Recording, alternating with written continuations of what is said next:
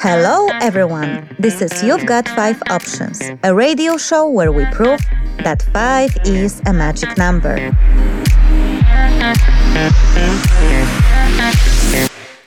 Our experts will give you five tips on how to make your private or professional life better. We will solve your life challenge by giving you five different options to choose from. And our guests will answer five exciting questions while live on air.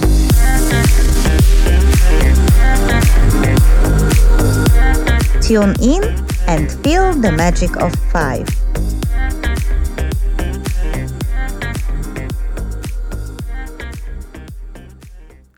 Hello, everyone. This is Marta. And this is Anna. And this is You've Got Five Options show. Yes, welcome to yet another wonderful episode when we have yet another special guest. Yes, I know I say that every single time, but I would like to say on the record that every single guest we have is special. First of all, because they are brave enough to come here and have this interview with us. And second of all, because, Marta, they all have really great things to say. Yes, we, of course, try to bring to the radio people who have something great to say, for sure. Yes, when they don't, we never, you know, like air those episodes. So. Oh, yeah, we're so smart and funny. I'm joking. No, I, did we never air an episode? If yeah, with, with ourselves. Yes, with ourselves, definitely. We had a couple of those. Uh, when we thought we are not awesome enough for you to listen to us, but uh, usually our guests are uh, fantastic, all of them. So, yeah, I'm very excited about this one. So today we have uh, Diana Paulson. Hello, Diana. Hello. And uh, the topic for today is very interesting. It, these are five steps to conscious leadership. And leadership is a great topic. And we definitely need great leaders and conscious leaders. So, so excited to have you here today, Diana, to talk to us about that topic. We would like to start with asking you this beautiful, rounded question of just three words. Who are you? First of all, I would love to say thank you very much for inviting. And it just like, uh, it seems from the first minute I came here, I can't stop smiling and laughing. You guys are really funny. So thank you for the show. It's really amazing what you're doing. And um, for the three words, I would say maybe two. I am on the path of awareness. I'm awake. I am awake, that would be. Okay, uh, I think this is... Uh, I you think, want three no, words. I, I think this is an answer yeah. that uh, gives us so much and yet so little. Yeah. uh, but I guess you would say that you are one of those people who are uh, consciously looking for uh, some sort of... A, if I will say enlightenment, it will sound maybe... Too much. Uh, too much. But uh, one of those people who look for a, a deeper meaning or uh, to self-develop yourself beyond... let's say, uh, a regular standard life or something like this. Am I getting any close to anything? I am definitely, you know, connected with the topic what I want to speak today about conscious leadership, because it's exactly about awareness, about being aware. That's the first step I will talk about. So just uh, later on, maybe it will be more clear way I presented myself. But okay. Just let's leave it. Yeah, yeah, yeah it's okay. I, yeah. This there is no wrong or right answer to this question. This is, As you yeah. can see, Marta is very awakened. She's a very conscious leader. Exactly, that's where yes. I came, and yeah. you you will later on will will find out. But I I do have one question that can add on to this one uh, in a nice way. I wanted to ask you, what's your passion? My passion is to inspire people, and uh, yeah, like. I really love another way, three words, I like passion for purpose. So I really love inspiring people if they have a passion. So really go for it and find their ways. But I've been helping people and I'm just, yeah, I can't be happier to see like something what you're doing because I really believe it creates meaning for people and creates changes. And also for our listeners to get to know you a little bit better, we uh, we like to ask one of those questions like, do you remember who did you want to become as a child? Actually, I had a lot of a lot of different dreams, and I think that I've been creating and, you know, creating synergy of all these things. But it was never like one thing exactly, but something related to people. Yeah, it was always something related to people. But I was just looking for ways where I was psychiatrist, psychologist, and none of these ways have worked in my life, and I believe that was the right choice for now, but it just, it was something like that, something magical. Something magical and something uh, about people. Yeah. And did it come to happen?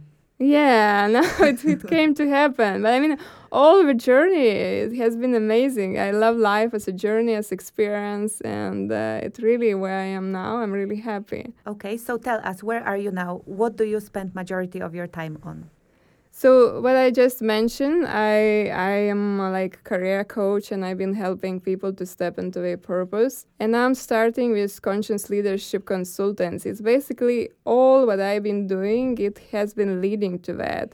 And even for people, I would say like thought leaders, because if you want to step in into your passion, into your purpose to change your life, you have to be conscious leader first for yourself, then for others.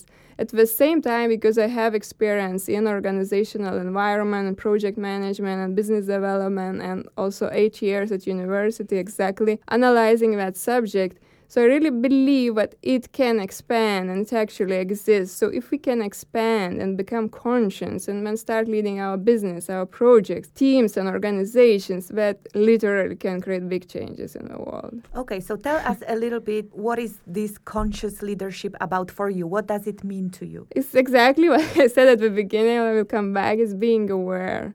Mm-hmm. And then from that place of awareness, you get more aware about other people and motivations, about business, about organization, about everything. And it just, it's really, it's, I mean, it's not just I'm speaking, I've been researching that subject, but we're leaders who really go through this training. What we create in organizations, it's, it's truly amazing. And um, I mean, I'm very passionate about it. Okay, so if you met a person that has never heard about conscious leadership and you had to explain them uh, what that is, uh, you would say that this is about being a leader who is aware, yes, who is open to yeah. people. So this conscious leadership, is it for leaders of other people, or is that something also for self-leadership? I believe it always starts from self-leadership, you know, and when you start being aware of yourself, of your motivation, of your thoughts, emotions, all these things, then you can spread it later to, to other people, to business, to, to teams, to organization. So that definitely starts from yourself, but I just, when I see examples in organizations what changes we can make, we have big changes. Okay, so great. So we will know what are the five steps to conscious leadership. We will hear that uh, from you in a moment. But would you like to tell us why have you chosen that topic? Yes, as, as I mean, first of all, if you see, I have this like personal motivation because I believe when we become more aware, you know, I've been working with people changing careers and, and all these things. We become aware of ourselves. We can create changes for ourselves. We have better health. We have better relationship. And then another level, if in organization we can become more aware, because many organizations are still run by this fear principle, like, okay, you do a thing and you get something external. And if you can just, you know, open up and create this collaborative environment, like, for example, Google, we have mindfulness program where, and I mean, it's amazingly creative company, we all know, but I mean, we really have this like awareness where, and then I think most probably the biggest motivation, if we really look at the global context, at the problems we are facing, and environment, political changes, and economical changes, we just like, We we have to look what's happening around the world. We cannot sleep. And I think that's the biggest motivation. But if all of us just from inside make a little change, so we can make this world better. And I know it sounds big, but I, it's just like, you know, uh, I, I know one good quote from Dalai Lama, but he said, oh, if you think you are too small to make a difference, try to sleep as a mosquito. Yeah. Uh, Diana, yeah. I find all of your explanations absolutely logical and actually important, uh, but I am wondering, there has to be a lot of resistance still, inner resistance to uh, going on this path of conscious leadership. You know, I have an experience uh, working for ten years in, in uh, corporations, in companies, first medium-sized and a really big one. And I don't really see many people getting into that topic. I'm talking about now corporations because I assume Well, maybe the first question should be, what is your primary target group? Like, do you work mostly with uh, managers or uh, corporate managers or managers of startups or individuals? Because if I would think about this conscious leadership in corporations, on one hand, I see it's being extremely important. And that would be so valuable. But then I also see a lot of spinning wheels. You also mentioned this fear factor that many times we have this traditional image of how the leader, or actually not leader, manager should manage the team. So everything is based on fear, or it's based on hierarchy that is artificial. And it is, I guess, difficult to implement that conscious leadership in big corporations where there is a certain pattern already running. So my first question is, because I know I made a huge introduction, what are your main customers, clients that you are working with? Who is the group that you work primarily with that is the most ready for your program? And the second question would be, what is the biggest challenge you perceive in becoming a conscious leader when you are in a big corporation and you are surrounded by people who are leading in a certain default style? Mm-hmm. I am I am very aware what you're talking, because of course, you know, that's what I came to talk about it, because mm-hmm. not many talk about it, right? Yes. And uh, we are just a few companies, of course, who really implement the changes. And uh, yeah, I admit most of them are in the States, because it's it's more open culture probably. And I, I don't know, like, again, I'm not generalizing here. So it's not for everyone for sure. But already we have few examples, and, you know, I know them. And that's already, I'm very happy about it. But uh, regarding my target group, it's mostly, yes, we're team leaders, definitely. Team leaders, I would say, who want to b- get more aware. And when they get more aware, of course, this is another way we are leading their teams. But mostly it's, uh, it's small business owners. So, of course, if they want to create something out of their passion, so we are aware we want to create that change, it's just automatically, you know, we are just, it's very easy, we are going to next steps. And then we want to create that culture of openness. So that, that's definitely, you're right. What, uh, so that was the first question, and I understand that it's uh, smaller businesses that yeah. you that you see more ready. Yes. Uh, to for this kind of approach. And what is the biggest challenge? That was the second yeah. question. Yeah. Yeah. What's the biggest challenge? Because, of course, I gave you the context of a corporation, and of course, as you said, I cannot generalize neither, right? Because I have my own personal yeah. experience working in a corporation, and let's say I talk with other of my colleagues from different corporations, and we could see definitely a lot of barriers for implementing programs or, or coaching like this. Um, but when, maybe let's make it more general, when you start to work with people and coach them through, through becoming a conscious leaders, what do you perceive as the biggest challenge that they have to uh, face while becoming the conscious leader? To face their feelings. Okay, so it's the the, feeling, the emotions part. Yeah, because, you know, like uh, where is um, yeah where is one consultancy, conscious consultancy company in Chicago, and I think that I really loved what people after that program. Uh, but, oh, like I never face my feelings. I mean, I'm I'm always so tough and so logical. And what program is that? I had to talk about feelings, but this is a necessary part. Being aware, you know, what's stopping. Sometimes we're some deep childhood wounding, and as a leader you want to appear strong, and this is a break point, because I mean you le- vulnerability is a strength based on me. So uh, Yeah, that's I think that's the biggest challenge, and it's still emotional intelligence, which is like perceived as soft, but actually that going through that will make you amazingly strong, because then there is no need to fear of anything, because usually what we're really afraid to appear weak and vulnerable. If you go through that, and you suddenly, then you, you know, you can move. I will talk about awareness and conscious, four states of awareness in conscious leadership. But then you can really move into another space in becoming creator and co-creator and, and creating a place of oneness. So this is definitely a challenge, because, I mean, we all know. And I've been where myself. So, I mean, I'm just not saying that, okay, I'm here, like, already gone for everything. It's hard.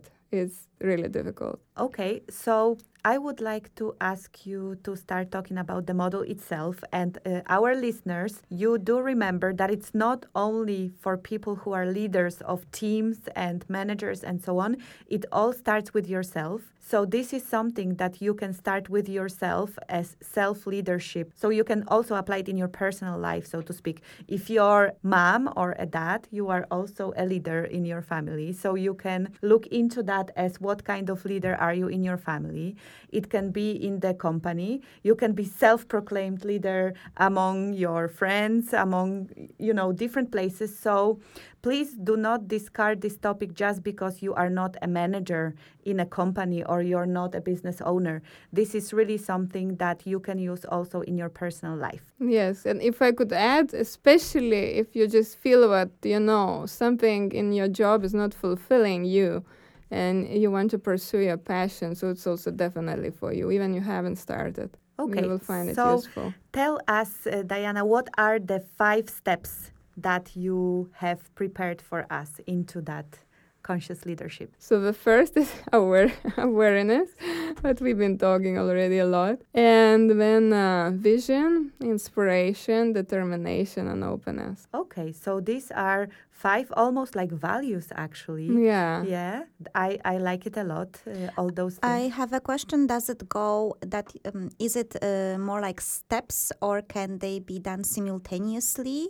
Or do you first have to gain awareness in order to go further? I, I really love that question, because I wanted to add to that um, what, you know, content is very good and it's useful and structure, but context matters the most. So meaning it depends where you are and how you can move. Maybe you are aware and you need a vision. What? Because people are so different. It's very difficult to make something stepwise, right? So I would always say go with your own wisdom. But you do need a certain level of awareness, yes, right? Definitely. So awareness is the first step. And I guess awareness also increases. So it is also something that you come back to, yeah. you know, in cycles, yeah. I guess. So at least we know that awareness is the number yeah. one, because you need at least some level of awareness. So, to go so further. Far, so good. I think that that usually starts with the awareness, yes.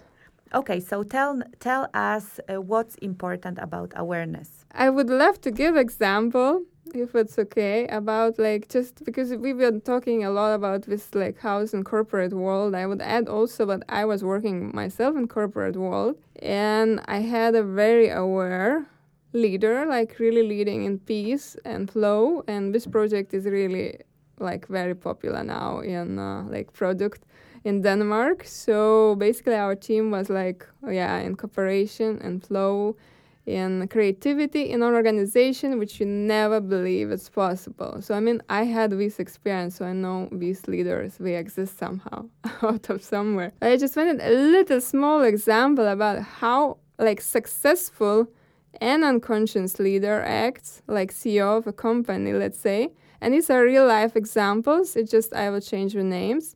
And then another successful and yet conscious leader. So maybe then we can have a view how it functions and recognize. And I'm not out of judgment by any means. But when we see what what can happen actually. So just imagine what like, yes, it's let's say Rod, let's say the name. And um, getting up five o'clock after like seven, six hours sleep.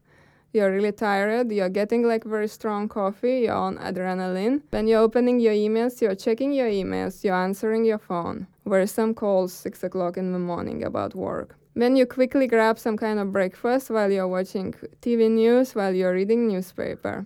your children get up and usually you just play a little, but actually you're reading email at the same time. And yeah, around like six thirty, like you're leaving your work, and then maybe you just kiss your wife, but not really present with her. And when you're going to work and reading emails and get, having another cup of coffee, you come to work and we're in meetings, and we're like meetings where everybody wants to prove they are right. It's like intellectual game where everybody wants to be right. You're very tired after this meeting. Then lunch, and we're talking again about work. After lunch, we go to pl- to make some plans, which again are like interrelated with each other. So you're very stressed, very tired. After work, you're going for some drink, and then you're gossiping about people who are not in a meeting. After that, you're going back home. Eight o'clock, you grab a piece of pizza, maybe another drink just to relax. And then, yeah, maybe you talk a little with your wife and kids, and you go to sleep. How does it sound? That sounds like, uh, I guess many people could find themselves, at least at some points of their life, uh, living this kind of automatic life, I guess. However, I liked just a bit of parts of the story. I liked the pizza slice and I liked the coffee, but at least one. And uh, I also like that he woke up at five, because that's something I struggle with. But besides of those little positive things that I have found, because I love, love pizza, uh, it's kind of scary, yeah? Yeah, it's, it's, it's kind of six cups of coffee, okay? Yeah, the, and the then six drinking, cups, yeah. yeah, like whiskey or something like yeah. that. No judgment completely here. Yeah, but it's it's yeah. kind of scary if this would be something that would repeat itself every single day, because I could definitely see deterioration of the relationship with the wife and the kids. That the first thing that came to my mind. Like, how do you even have this relationship with your family when you just see them in the morning and then you see them in the evening? And that's pretty much all. And of course, you know, also this stress and uh, a lot of coffee, maybe too much coffee. And yeah. the lack of ability to be present, because you could see the family in the morning and in the evening. But mm-hmm. if you put yourself there, uh, you, you are actually present in that. Yeah, but that was what struck me, that that person, Rod or whatever was yeah. the name, yes. was struggling to even be present for those five minutes uh, with yeah. uh, with the yeah. family. Yeah, and he's successful, really, or less, but is he conscious, right?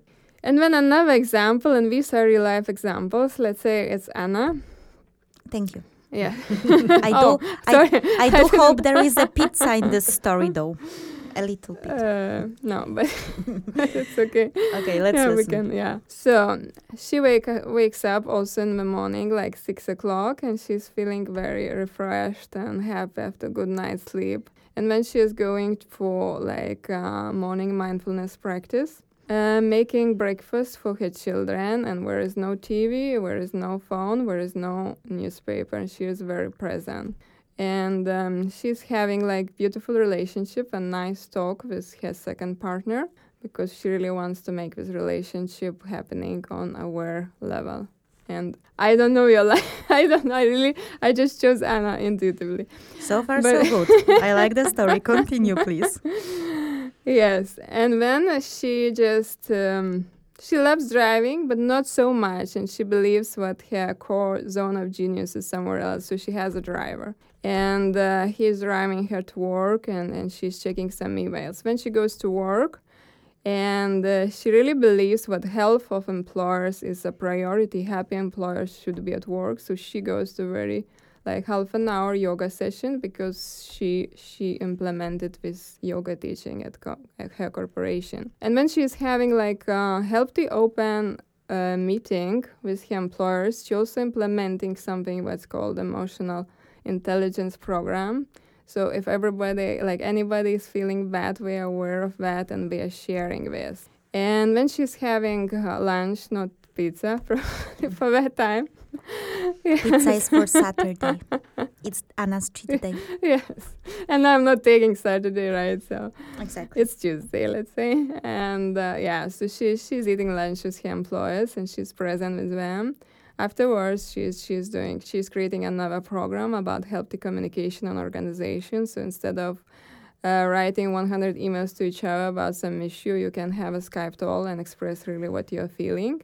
And afterwards, she's going yes, she's going back to work, and she's going for a run, and she's meeting her children with full awareness, and she's going to sleep around ten o'clock. And she can do something whatever, maybe in twenty-four hours, she can do it in seven hours.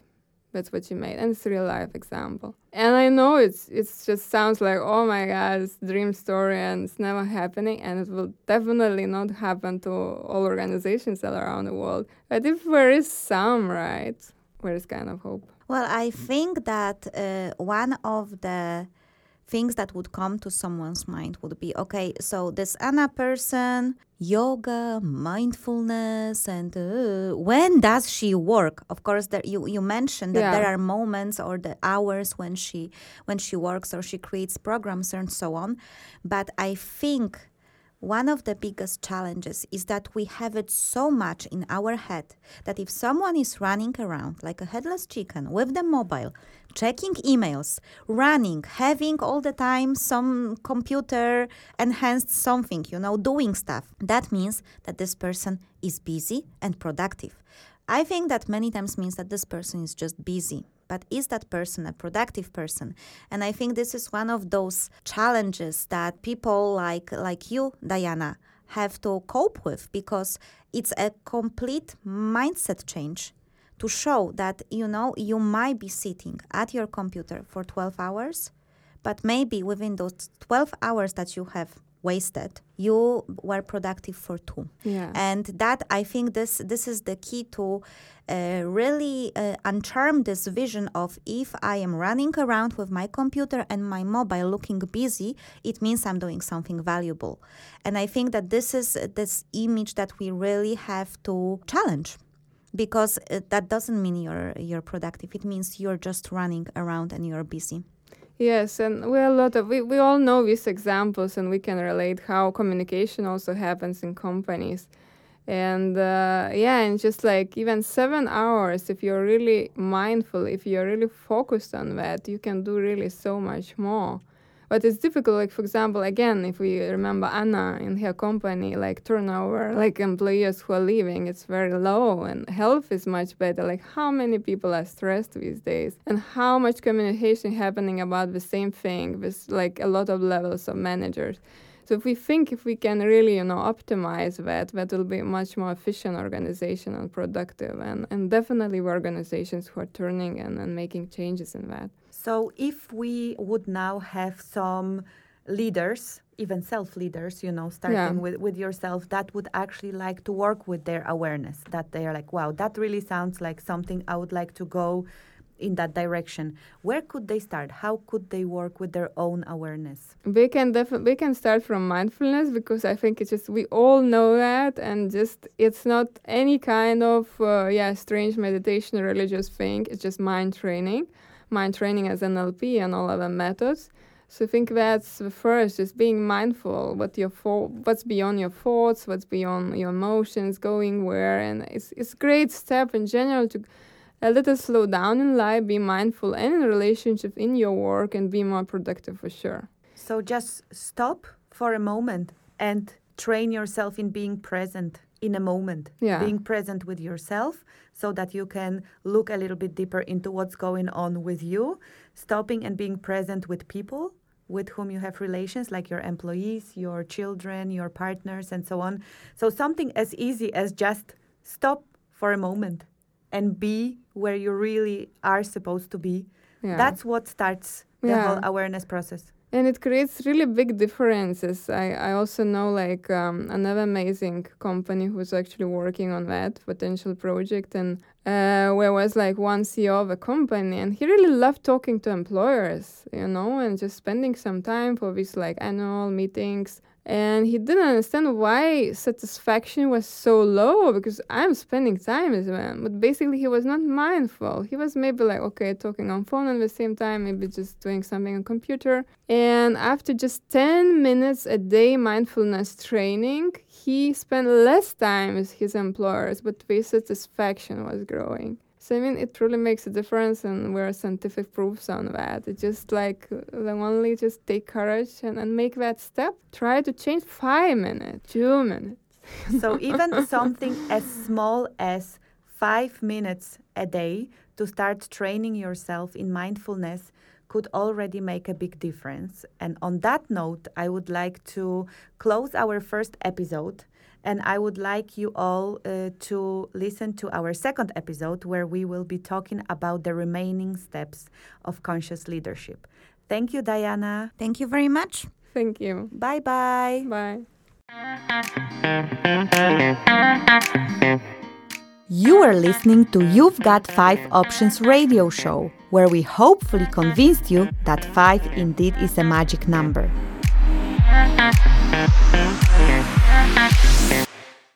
To catch up with our previous programs, apply to be our guest, send us your life challenge, or just to see how do we really look like, visit our website, the five options dot com.